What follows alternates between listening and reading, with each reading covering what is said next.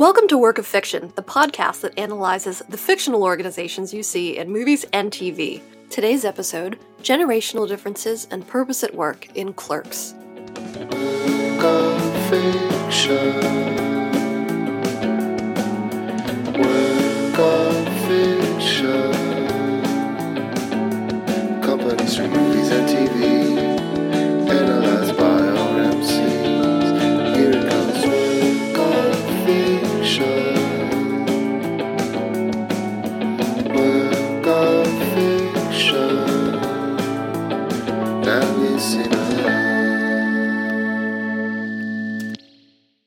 I'm Paula Sizik, and today I'm joined by NOBL co founder Bud Caddell. in the spirit of clerks, whatever. And we have a new voice joining us today, our Senior Director of Organizational Design, Nick Parrish. Uh, I wasn't even supposed to be here today. Uh, very nice, very appropriate. I can see everybody's already getting in the spirit of clerks. We are members of NOBL, an organizational design firm that transforms company cultures. Every month, we take a break from helping real organizations change to discuss fictional leaders and organizations. In this episode, we're going to be looking at the operation of the Quick Stop Grocery from Clerks, which was actually your request, Bud. So, can you give us a little summary about Clerks and why, in particular, you wanted to discuss it? Well, Clerks is all about a single workday for the characters of Dante, who runs the Quick Stop, and Randall, who is manning the video store next door. You also have some lovable drug dealers outside, and Jay and Silent Bob. I wanted to use this movie as a means to talk about how different generations view work. And I wanted to talk about negativity at work and how it can bond people together. Um, and generally, I wanted to revisit a movie that I really liked back in the day, and on rewatch, mm, doesn't hold up so much. Like I said, Clerks is probably one of the most iconic films about Gen X and their approach to work, their philosophy of life, uh, namely that they're all a bunch of just cynical slackers. In fact, the original review from Everett back when this first came out claimed that Smith nails the obsessive verbal wrangling of smart, stalled 20 somethings who can't figure out how to get their ideas in motion. So, was that an accurate generalization? Is this actually a documentary of Gen Xers in the workplace? Well, it's definitely almost a documentary of Kevin Smith because he worked at that Quick Stop that was filmed at the actual Quick Stop in New Jersey where he worked. So I'm sure he's bringing some cinema verite to that. I, I think it's also indicative of you know other movies of his time like Slacker, Slackers, and Reality Bites about a generation's perception about work. Now, obviously, when we talk, we've got to do the heavy caveats of whenever we talk about generations it becomes really difficult because generations have a lot of diversity within them and they tend to get homogenized in our in these kind of generational narratives but having said that i think terms like wage slave became more popular in that generation talking about work i think there's a douglas coupland who wrote generation x the book uh, has a great quote um, when someone tells you they've just bought a house, they might as well tell you they no longer have a personality. You can immediately assume so many things that they're locked into jobs they hate, that they're broke, that they spend every night watching videos, that they're 15 pounds overweight, that they no longer listen to new ideas. It's profoundly depressing. So I think there's a certain zeitgeist of that generation that this movie does capture. I like how you could use most of those terms to describe a millennial, but we don't even have the money to buy a house. So progress has been made. Well, Nick just bought a house. Oh, that's true. Congratulations, Nick. That's Thank that's you. true. Hopefully that quote didn't uh, offend you in any way. No, I think Douglas Coupland has uh, proven himself to be right on on one thing at least, and that is the coining of the Generation X phrase. But um, I mean, eh, they, it feels sometimes like Gen X was the last truly anti-corporate generation who really had a stance on selling out. I mean, insofar as all these are just sort of marketing constructs when we talk about these generations, right?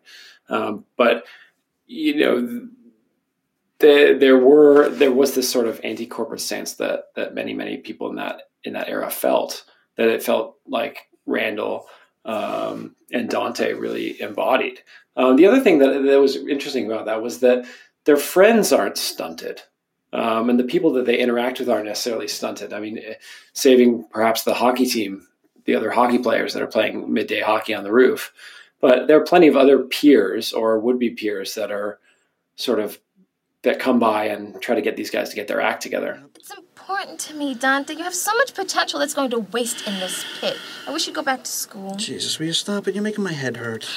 Oh, shit, why are you getting up? Unlike you, I have a class in 45 minutes. Yeah. Yeah. I, I really think about there's like three different perceptions about work all happening in the same movie. You've got Dante who isn't really engaged to the the company itself, but he is very conscientious. He shows like some behavior of organizational citizenship. He does show up when he's called. He does make the sign. He didn't have to make the sign. He like literally got out the shoe polish and created the sign. I assure you, we're open. Then you've got uh, Randall, who is the exact opposite in so many different ways. I mean, he has he exhibits so many counterproductive work behaviors, absenteeism, loafing, and then you've got the entrepreneurs, Jay and Silent Bob, who seem quite engaged with their work. And by It seems- entrepreneurs, to clarify, we do mean drug dealers who just hang out on the corner. Right? Yeah, but right. every time every time we see them, Jay and Silent Bob are earnest and motivated and have uh, a, a, a will to win, really, uh, to to service their customers and to uh, achieve uh, what they want and get out what they want out of life. Noise, noise, noise. Smoking weed, smoking weed, doing coke, drinking beers. Pack her ass, my good man. Time to kick back, drink your beers, and smoke your weed. Done poisoning the youth for today, huh? Hell's yes, whatever that means. Now and they work to live; they don't live to work, which I think is one of also a phrase from Gen X that we talked about a lot. Now, I dug into a lot of generational studies or different opinions about this generation, and it is interesting to look at Generation X through the lens. And we're all millennials, so we're going to be like talking about other generations. Let's just crap on Boomers for a little while. Let's crap on Generation X. Let's then talk really well of ourselves, and then look at Gen Z like they're aliens. But the the thing that's interesting to think about Gen X is like they also come of age and come into the workplace being the first generation of latchkey kids, having seen increasing divorce rates among their parents, you know, for the first time in the U.S. Um, they look at their parents who had relatively stable employment, but they also see their parents who had that failed sort of new left movement and the hippie movement, and they pick up a bit of that, and they want to they they look at sort of the nine to five job and what they don't see for themselves is the ability to articulate who they are to pursue uh, you know a greater sense of purpose right? And i think nick that goes to exactly what you talked about about like sellout uh, being afraid of being a sellout calling out calling out sellouts that's really what they're reacting to that ability to define who they are for themselves I loved the just unbridled cynicism around all people with straight jobs. Um, and by Mhm. straight job, I mean something that is not the wage slavery sort of uh, unskilled kind of customer service type work that Dante and uh, Randall participate in. You know, the the high school guidance counselor who's who's looking at eggs and trying to find the perfect eggs, um, and you know talks about how no one takes pride, no one has any pride anymore. Or the the person that talks about um, That's why I manually masturbate caged animals for artificial insemination.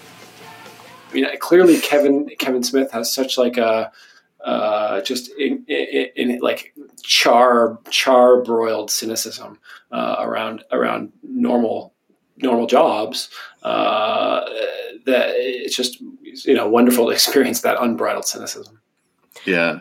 What I th- what I think is really interesting though is that so Gen X didn't have or felt like members of the generation. I'm going to stop myself from over labeling everyone, but they had you know groups had this feeling of I don't want that that suit. I don't want that job because I want to be able to explore myself. I want to be able to identify and express myself. And then millennials like invent with, with help from Generation X influencer culture which in many ways the idea of like being a personal brand is fulfilling uh, that dream and that reality but in such a personally to me such a twisted way Well, I think it's really interesting because I do think millennials were very much brought up with this idea of, you know, if you find the job you love, you'll never work a day in your life. Go find your passion. Go find something that's going to make a difference. So we were very much raised with the opposite of that Gen X mentality, right? It, it really was about um, what are you going to do? Your career is going to be personally and professionally fulfilling. And now that we're in our, you know, late 30s all the way down to like mid 20s, I do think that has changed a little bit. So I don't want to say who's right, but what what has changed over the last how did we get from Gen X's, you know, selling out to millennials find your passion to I don't even know where are we now? I mean, I, th- I think that there's a wonderful, um, uh, there's a lot of reasons for that, obviously, and and you know, myriad macroeconomic and microeconomic and societal. But I think it's important to me to talk about like service culture and customer service culture, uh, and how uh, sort of service with a smile and that kind of like chirpy robotic uh, culture has been incentivized through ratings and through uh, like complaining. Like we have so many ways to complain now and issue, you know, demotions to people because you know, like Brad at the acai hut, like really skimped on the coconut shavings. Like two stars. I know sounds like Brad's a gonna get- personal affront for me. I know Nick. Brad's going to get talked to, right? Whereas, you know, Randall and, and Dante, oh, well, Randall especially, stood for this not giving a shit. Like, You'd feel a hell of a lot better if you just rip into the occasional customer. eh, whereas, you know, now we're in this incredibly like, uh, customers is always right, uh, and I also have to deliver that with a with a smile sort of situation. So, for for people in service industries, there's probably like a, a state of denial that they've had to embrace to cope with this, to cope with the fact that they can't be negative or, or frown or you know be surly at work. And there are probably all sorts of little subversions that you see where people write funny names or misspell names on starbucks cups or you know all these sort of tiny subversions that can't quite be caught out or you know given that two star review but at the same time are a way of you know getting a little bit of agency back in your life Yeah, I think about you know the the difference between the quick stop and then Zappos of a few years back. The idea of those customer facing jobs needing needing a culture designed around it uh, that always feels like a party that starts every day with a celebration that is all about positive affect um, so that you can meet customers in that way that, that's what i think of nick when you when you start to compare then and now and i also like when randall uh, confront or spits in the face of the customer What the fuck you do that for? Two reasons. One, I hate it when people can't shut up about the stupid tabloid headlines. Oh, jeez. And two, to prove a point, title does not dictate behavior. What? If title dictated my behavior as a clerk serving the public, I wouldn't be allowed to spit water at that guy. But I did. So my point is that people dictate their own behavior. I thought was a really interesting, like kind of in it is like a as a thesis question for the entire movie about work, um, or how it relates to work. Um, Randall was trying to prove that people dictate their own behavior, and that the title you have at your job, the job itself, shouldn't dictate your behavior. It feels like, you know, ego and and, and identity happening and wrestling with work at the same time. Sure, and the name of the movie is Clerks, right? The title of the movie does not dictate that we're watching a movie about bureaucratic functionaries that perform their tasks routinely and you know to a to a certain standard. Uh, they go completely off the rails the entire time. Yeah. Now, now I just want to see like a Star Trek like Clerks, where everyone's just really good at their, well, really good at their job, and it's incredibly dull. I'm sure. I'm sure that would be a great wow. market. Yeah, sounds for- like sounds like a great series. Sign sign me up. One thing I always want to make sure we address when we're talking about Gen X versus boomers versus Gen Y versus millennials, whatever you want to call them, is are we really seeing actual generational differences, right? Is this is this classic to this particular uh, cohort of individuals who were born between such and such a date? Or are these life stage differences, right? Anyone who's in their 20s is going to have different demands, different expectations than somebody who's in their 40s, someone who's in their 60s, and that individual person is going to evolve over time. So where where do we fall on that? We do keep replaying this shock of every new generation as if they're alien creatures. Uh, you know, I think about when everyone would talk about millennials don't want cars, they don't want to buy homes, um, they don't believe in ownership. It's like, well, actually, they're kind of broke and it's hard to break into the job market. They don't have a lot of purchasing power, and and now we're suddenly seeing, especially as co- where we are in COVID right now in April 2021, housing sales are booming, right? Like I, I do think it, a lot of it comes down to age, but at the same time, you cannot you can't not be affected by what's happening in broader culture, what's happening like in economics. So it, it's it feels like a, it's a muddled mess. But I wish we'd stop playing this game of oh my god, here comes this new generation. They're such foreign creatures. Yeah, I mean, I think I, I agree, but I think that that's a construct that like is sort of passed down. Um, I, I was really interested in Clerks that at no point did they say, "Boy, I really need this job because I need the money because I need to do something to survive." Um, mm. There's doesn't seem to be, be, a huge economic motivation for them to continue to have these jobs. I, in the mid '90s and the early '90s, we were in the sort of period of irrational exuberance, and the economy was going great guns, and I get the sense that there was not the fear that people feel now, having weathered two major economic crises, about having a job and, and having to buy their health insurance. You know, like we don't hear those guys worry about health insurance. We don't hear a, a lot of things. And I would assume that they are just sort of disaffected. And, and, and I don't know what part of the jurors this was filmed in or Kevin Smith came from, but I, I get the sense this was not like a subsistence uh, situation for, for, for our friends. Uh, Paula, I'd imagine, is is uh, doing a little bit of background research on. Was it like Maywood Park or somewhere in New Jersey? Um, it, it, was filmed in Leonardo. The Quick Stop is still there. Uh, let me see. I don't know exactly where Leonardo is. Um, oh, it's it's basically just outside of New York. so it's northern northern New Jersey. Bergen County. I don't think it's Bergen. It's Monmouth. Monmouth. We need like a Jersey geographer to like tell us. Welcome the to the Google that. Maps edition of Work of Fiction. Nick, I think what you said really matters, and I heard psychologists talk about this weeks ago, so I can't remember who exactly it was, but they were talking about the fact that a lot of people in Generation X were rebelling against the safety and comfort that they grew up in. Were rebelling that they didn't get to take, a, you know, they didn't have a huge risk or challenge in their life. God, now I'm thinking about Fight Club. That's exactly what the, I was thinking and the monologue there too of you know not having that opportunity in your life to like fight in a war or or you know put your life at risk We're the middle children of history man no purpose or place we have no great war no great depression yeah I, I, I mean these these the characters were meant to be in the really early 20s right 21 22 a couple years out of high school um, friends going to college I think that that's a profoundly alienating time if you're not in in the same swim lanes as the people that you spent so much of your cohort with or your your life growing up with. Um, and I think that that is profoundly alienating. Um, and you know, Bud, you're probably right. They probably did at some point kind of want to do something different, uh, and then they found themselves caught in that, and they found themselves unable to, uh, you know, take a decisive move in either direction, which I think is the you know the culminating conversation that they have. You know that guy Jay's got it right, man. He has no delusions about what he does. Us, we like to make ourselves seem so much more important than the people that come in here to buy a paper or God forbid cigarettes. We look down on them as if we're so advanced. Well, if we're so fucking advanced, what are we doing working here? Um, you know, sort of bemoaning these customers when we're the ones that are putting ourselves in this situation. They don't seem to understand how to Randall seems adequate at expressing his feelings, but he doesn't seem to know what to do about it.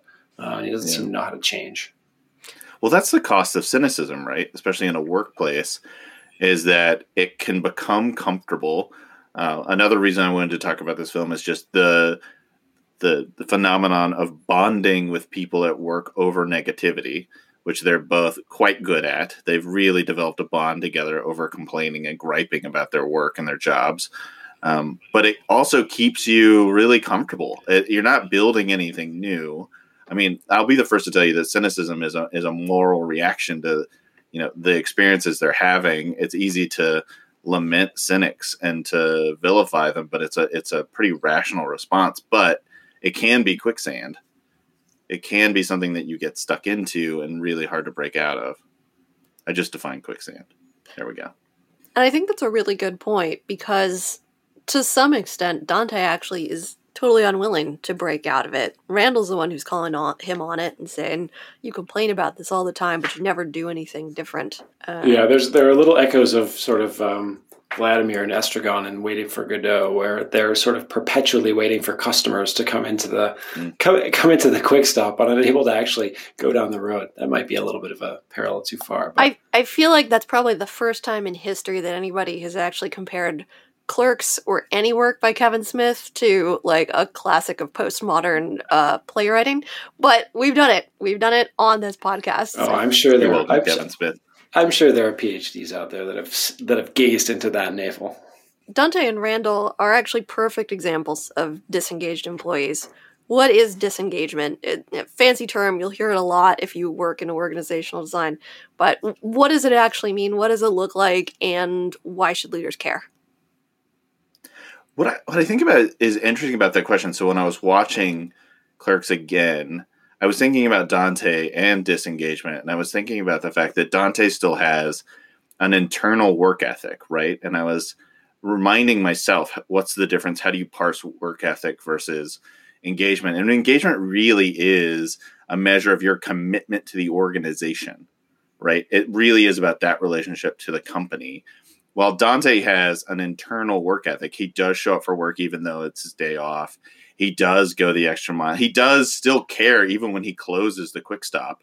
He really cares. Like he had the hockey game on the roof so he could see if people were coming.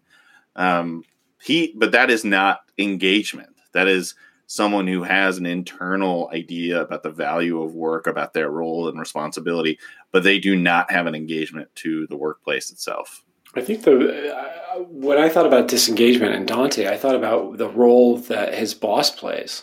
Um, you know, water flows downhill, and certainly people tend to uh, mirror the behaviors that they see from the top. Right? If if a leader is showing bad behavior, oftentimes the other people in the organization will display similar sorts of bad behavior.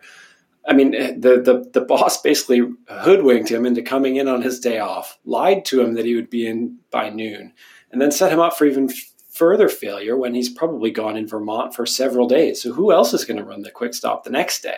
I mean, we could have clerks too could have been the entire just the next day of of the shop where the owner is still this absentee owner. Um, to say nothing of the owner of the video store that never even we never even hear anything about about the owner of the video store. So you know the people who are big are responsible to these businesses, um, you know, are only absent or negative in in the eyes of both of the, the title characters.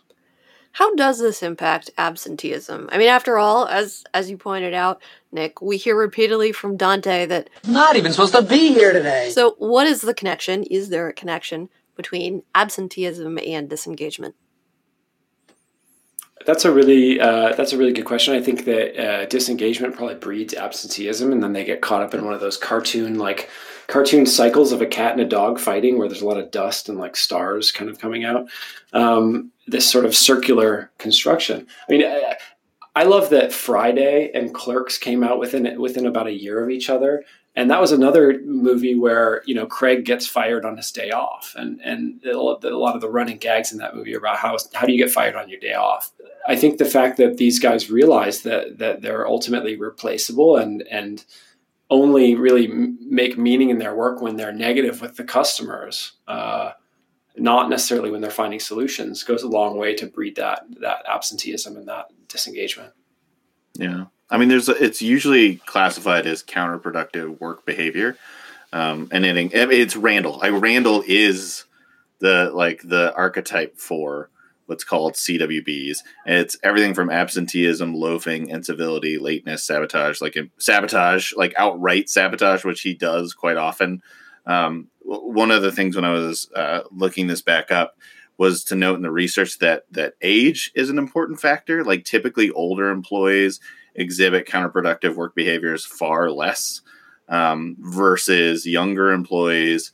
Um, where in where quote insubordination rules and that like i think nick it, it, like you nailed it i think it comes from the top as well right i have a a, a dark theory which is the quick stop and the video rental stores are just like uh, front businesses for the major drug pin that actually yeah, get jay and silent bob to actually deal the drugs right and give them a venue to distribute And so they don't want those businesses to be that successful. They don't want enough attention around them. They they can be poorly run.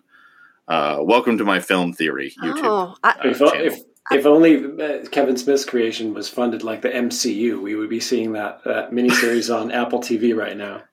I actually like that. I think it makes it. It's the dark and gritty reboot, right? Like it's it's more interesting. It adds more layers to it. But Dark and gritty as opposed to the lightness and uh, and and brightness of Clerks. Yes, yes, exactly. Uh, Nick, I actually want to go to a point that you made, which is about the interactions with the customers. Right, part of why Dante and Randall are uh, so so upset is because they have to just deal with humanity, right? Like they're they're on the front line uh, working with people. If you are a manager of frontline, or if you are on the front line, if you're dealing with frustrating customers yourselves, how do you self-regulate right? How do you keep how do you perform emotional labor and keep your attitude upbeat when you know that you're going to be rated on one of those apps? Um, somebody is going to give you a two-star review for the acai hut. How do you how do you approach this? Retail workers are frontline employees. One thing that I think is important to recognize, and the reason why those jobs often feel so frustrating, is because we are throwing human beings often at bad organizational design and structure issues, right? Like when the service of a company starts to have a lot of friction or feels broken for an end customer, it's likely because of the org chart. It's likely because of bad incentive structures internally, and then we throw customer service reps in front of uh, in front of those customers um, to try to mitigate the problem. And so, of course, like you know, if one thing, one obvious thing that you can do if you want to make those jobs, you know, less painful, is to really look at the customer experience and the internal design of the organization to make sure that those line up and look for points of friction um, that you are, you know, dumping on frontline workers to have to confront, um, and they usually have no power to fix.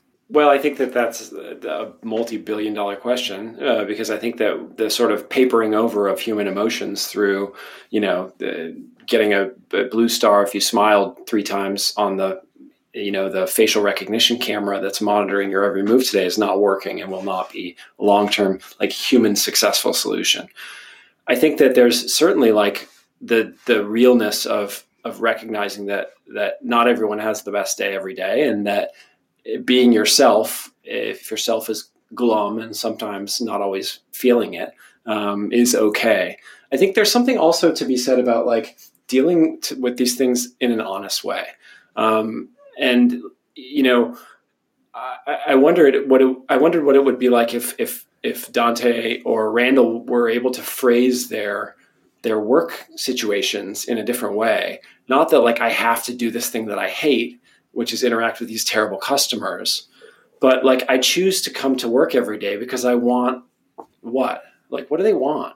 Do they want, you know, a sense of meaning in terms of, you know, being united against the world? Um, do they want uh, do they want the money? Um, do they want stable employment? Like why do they choose to do this work every day? Um, I think that's kind of meaningful. But I think that there's certain like in in American culture, true freedom is the freedom to be disliked, and I think that Randall and uh, Dante exhibit that in not just their you know customer service attitudes, but in Dante's unwillingness to choose a romantic partner to like make a put a stake in the ground as to which of these females that he's willing to pursue um, up until the very end. So I, I think that they've they've both sort of made their beds and and and they don't give themselves a chance to to go try any others.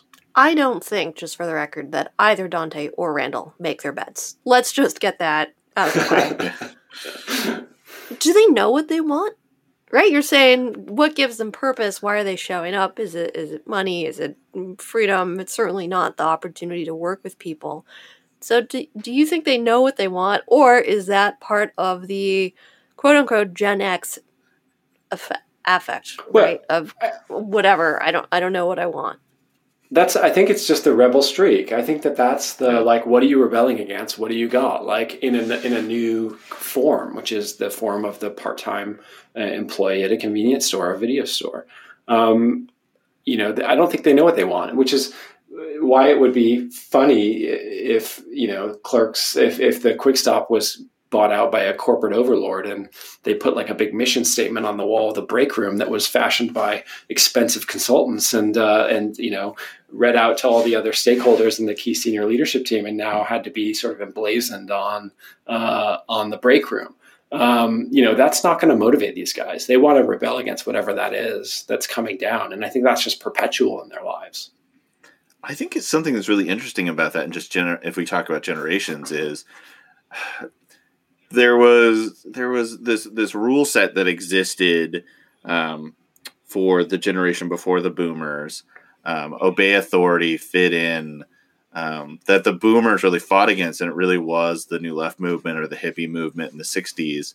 And I wonder more and more as I was thinking about this today, whether what we're kind of seeing at work is the hippie movement at work uh, in the last like 20 or 30 years, which is like those those rules still exist at work, and work has become more and more of the central focus of our lives. Uh, unfortunately, in my opinion, and you know we're still given that rule set of obey authority, fit in, um, don't don't display emotions that would challenge other people. And we see this rising movement of people who are flattening hierarchies, who want to be their full selves at work or some version of that. And I just thought in my head, like, this is the hippie movement. this is what it is and there's like in like the hippie movement there's like horribly failed experiments there is a, you know a general feeling though um, that we can build better uh, there will be some wins as well it's just i wonder if if really what we're seeing is just that same phenomenon just echoed at work you know 40 years later 50 years later Free love at work, man.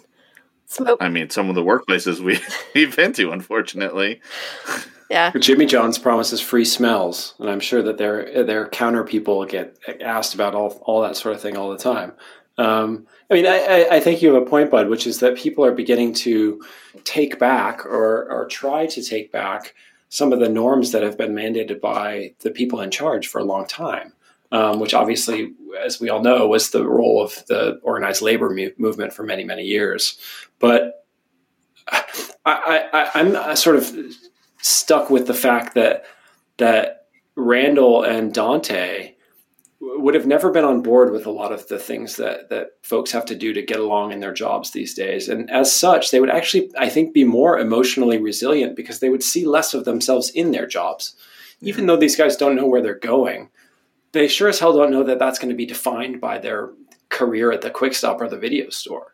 Um, and and so they're never going to look for that kind of meaning in work um, they have to be there. They know that, and they have to put up with people. They know that, but they're never going to look for anything extra, uh, which I think to me is is is is part of the feature that that Gen X brought, to work, which is like a little bit of healthy disdain for some of the like we are a family or like we'll take care of each other kind of happy horseshit that a lot of folks really like uh, tread on.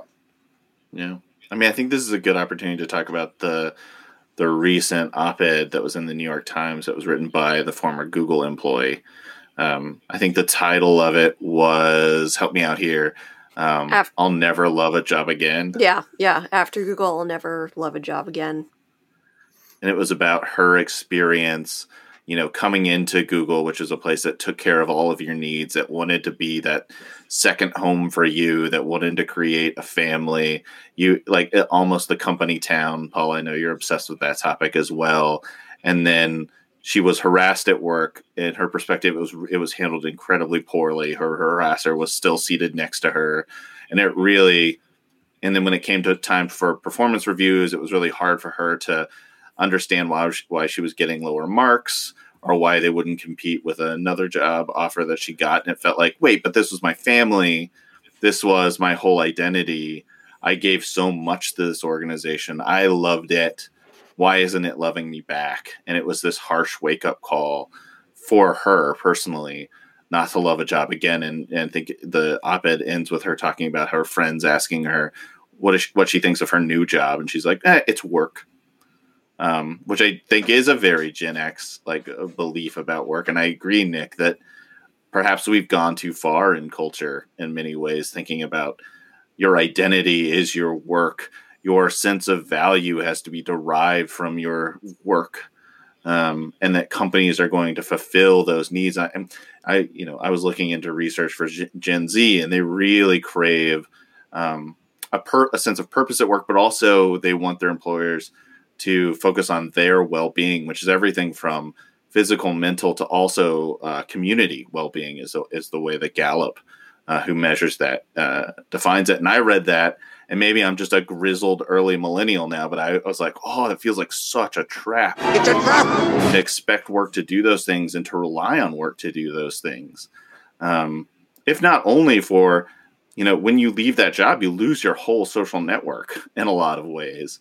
Um, especially with how much people work today and like just being able to commit your whole identity to that workplace knowing that in your career you're going to work 20 30 jobs um, just seems like you're really setting yourself up to fail. So, this is where I come back to the idea of is this a generational difference or is this a life stage difference? Because I do feel like if you'd asked that same question of the millennials 10 to 15 years ago as they were just entering the workforce, I think you would see a lot of people saying, like, oh, I want my job to supply meaning and I love being able to go out for happy hour. It's like it's a social event, right? For, for looking for that purpose in your in your work life. And now I think that millennials are middle aged, which is a horrifying thing for me to actually say, but it's it's also the truth. I think that they're getting more perspective and they're starting to claw back and say like, "Wait a minute, can't we just can't we just have it be a job, right? Like I'll come in, I'll I'll put in my hours, I'll do the work, but then just leave leave me alone. I've got my own life outside of this." So I wonder I wonder if this is something that Gen Z is experiencing now and 10 years from now they're going to have a different perspective. Maybe, but as Nick pointed out, Gen X kind of had it when they started in the workforce, right? Like they had that attitude and maybe it was just born out of maybe it wasn't some deep wisdom, maybe it was rebel without a, a clue sort of attitudes or defining yourself only in opposition to things, but that does feel generational. It doesn't feel like Gen X showed up to to say, I want to wear a suit and find myself at this job. I mean, I, I I'm interested in thinking about what what life stage Randall and and Dante would be in now, and what their situations would be in now, given that you know Netflix has automated the video store, and and we're working towards automated convenience stores. I think working in a Wawa is probably a lot different than working in a Quick Stop was back in the day um, you know, to name my Jersey convenience store brand of choice, which I think is more of a Southern Jersey thing. But um, you know, I'd be interested in what these what these folks are looking at, at, at in their fifties. Are they still rebels, and what does being a rebel mean at fifty? Um, like, how do how do their lives turn out? Um, I would reckon not not not as well as some of their peers, uh, despite the fact that their peers were pretty odious uh, in the film. But we actually know because Clerks has a sequel. It is it is Clerks 2. And what we find in Clerks 2 is that actually they're doing exactly the same thing. Instead of changing their lives, Randall and Dante are now managers at their respective stores that they once used to be clerks in. Uh, there's actually a really interesting video by a, a YouTuber that I really like, Patrick H. Willems, in which he's talking about how this actually is very similar to Kevin Smith's career in that he started out with this little rebel film, right, Clerks. Then he tried doing something different. It was a failure. And so that's when he made Clerks 2. And the, the takeaway there is don't try new things. Just keep doing what you're doing. Stay in your lane. So I, I would actually say to you, you know, what what should you do if you find yourself stuck? Is it okay to just be the manager of the Quick Stop. Paula, that's the most extremely uh, apropos, cynical take on uh, on how we live our lives. I love it. Uh, I'm going to give a counter take though, which is that uh, lot, we tell the same story, but we get to get better and better at telling it and telling it in different different ways. Um, even though you know Kevin Smith sort of tried to step out of the View universe and it didn't work out as well. He's still sort of been able to capture these moments. And I think even if people feel stuck, I think that they'll be able to tell the same story in different ways uh, if they can shake it up a little bit and, and challenge themselves uh, to, to, to change their scenarios or to at least uh, approach things in, with a, with a sense of um, courage and a sense of uh, fearlessness about about what's on the other side of that. That's such a good upbeat take, Nick. I appreciate that. I I like do one I win? Empl- do I win Employee of the Week? I Do don't know. get You didn't smile enough when do I I was to- uh, surveilling you at your home. Do I get to park in the Um, parking space? Yes, you, you I- do actually. You get to park in the parking spot at home. Nice. I'll get the paint. I what I think is again interesting. I'll go back to this, and maybe I'm the only one who finds this fascinating. Is this need for Generation X to to define themselves in their own identities, and then millennials invent that, and we get influencer culture. And I the one of the questions that um, you asked Paul, I think, was uh, what would they be like now if they were part of this generation? I was like, Randall would be a YouTuber or a TikToker because hating things is a whole brand now. It's an Um, industry. yeah, and I think he would he would rule uh, in his like video critiques or his video essays of, of of of everything. And this is this is sort of what we've created. We've created a world of everyone's a brand, having an opinion about things seems somehow create commercial value. Uh, sorry, I'm, I know I'm coming across like the jaded, uh, the jaded person I am, but I do think that's also really interesting. But I think where that intersects with work, right, is this what Gen Z is looking for? Gen Z is looking for workplaces that continue to indulge that personal discovery, that personal, um, uh, you know, communication, you know, understanding yourself, finding yourself. Um, and that's what they were raised on. Of course, that's what they're looking for in a workplace. And they also, I think, I, you know, some crazy statistic about the percent of Gen Z who want to be influencers, I think is more than 50%. Um, and so I think you, you could see their career opportunities are either do I work at this company or do I go start my own TikTok? to your point about Bud creating videos, and Nick, also to your point about there's different ways you can tell stories. You can keep back coming back to the same story. Recently, Kevin Smith announced he's working on Clerks 3, which will be about Dante suffering a heart attack, questioning what he's done with his life, and creating a movie about his his life with Randall. So they are going to do that. They're going to create their own, uh, probably YouTube and TikTok. They're going to create their own movie about their own lives. And this was at least partially inspired by Smith's own heart attack back in 2018. So he's obviously also looking back at, at his life's work and, and trying to figure out well, what does this all mean? What have I really contributed? So I, I would turn this back to you, right? What purpose should we seek from work? What what should we really be hoping to get out of the 40 hours plus that we spend with our colleagues and with our customers? I, I just do think that people at, at an individual level need to have a conversation with themselves about what is the role of work in your life. I think it should be varied. It should depend on your life stage. It should depend on what you want out of the next decade of your life, for example. Like, are you working a job so that you can save up so that you can do something else?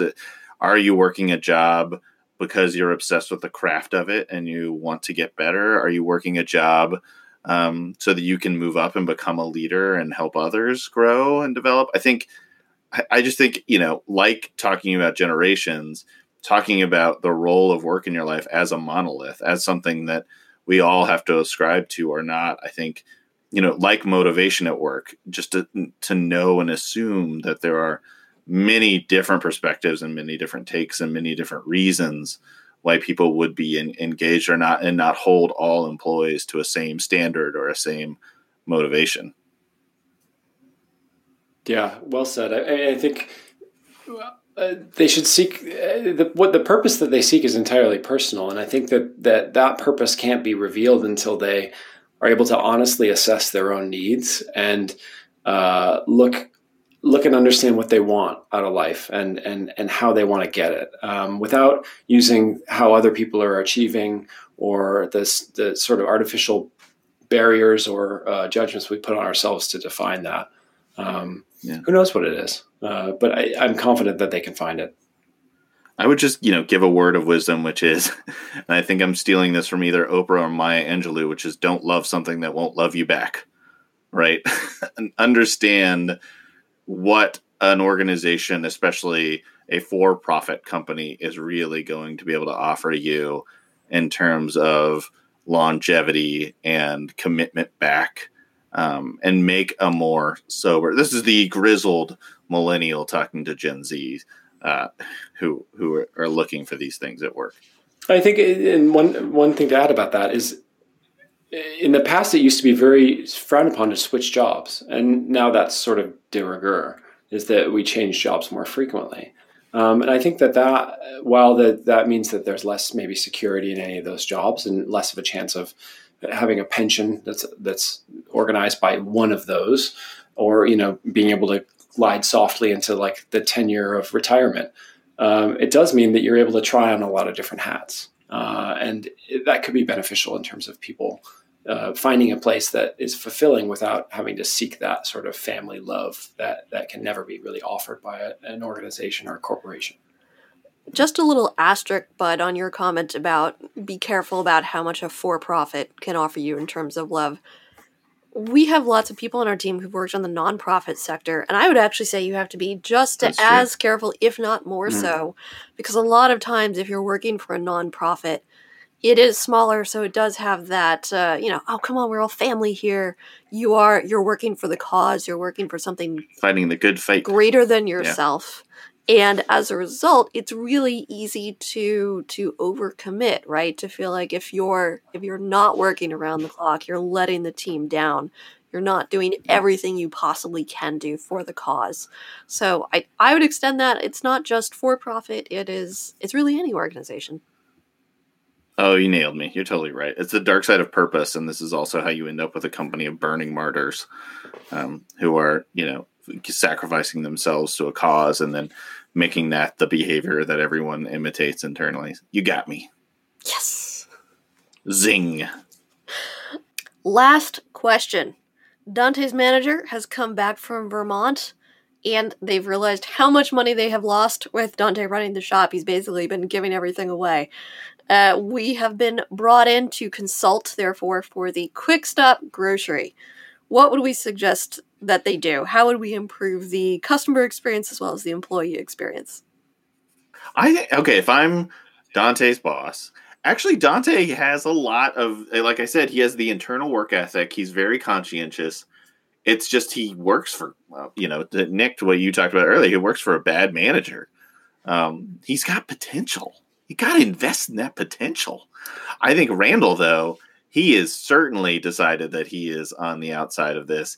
He is like a complete cynic. He's a he's he's unreachable. You got to let him go, right? You got to let Randall go. Um, he'll he'll write a great novel someday, or or or something like that. And A later, great- decades later, he'll have a great YouTube channel. The Great American TikTok.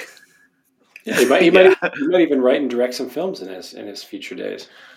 There you go. I, you could also get get Dante on the ESOP. Get him uh, get him some sort of ownership stake in the uh, Quick Stop, and then he might uh, take his uh, managerial locus even higher. And that is, after all, what they do, right? They do become the managers of their respective stores over time. So there is some room for upward mobility. All right. I think the the video rental store again, the benefit of hindsight, you know, start a streaming service. Obviously, uh, be, be ahead of be ahead of that. I'm not sure when was Netflix actually founded. Not that long, pretty soon actually. Um, so yeah, I would get out of I would get out of that business. But you know, lottery tickets and cigarettes, that's still with us forever. There's always money in a banana stand. Thanks for listening to Work of Fiction. Don't forget to subscribe for future updates and leave us a rating if you like what you heard. We're just like Bruce down at the acai hut, so make sure it's at least four or five stars. Five stars is a passing grade. You can find more episodes or get in touch with us at workoffiction.fm. Companies from movies and TV, comes, work of fiction.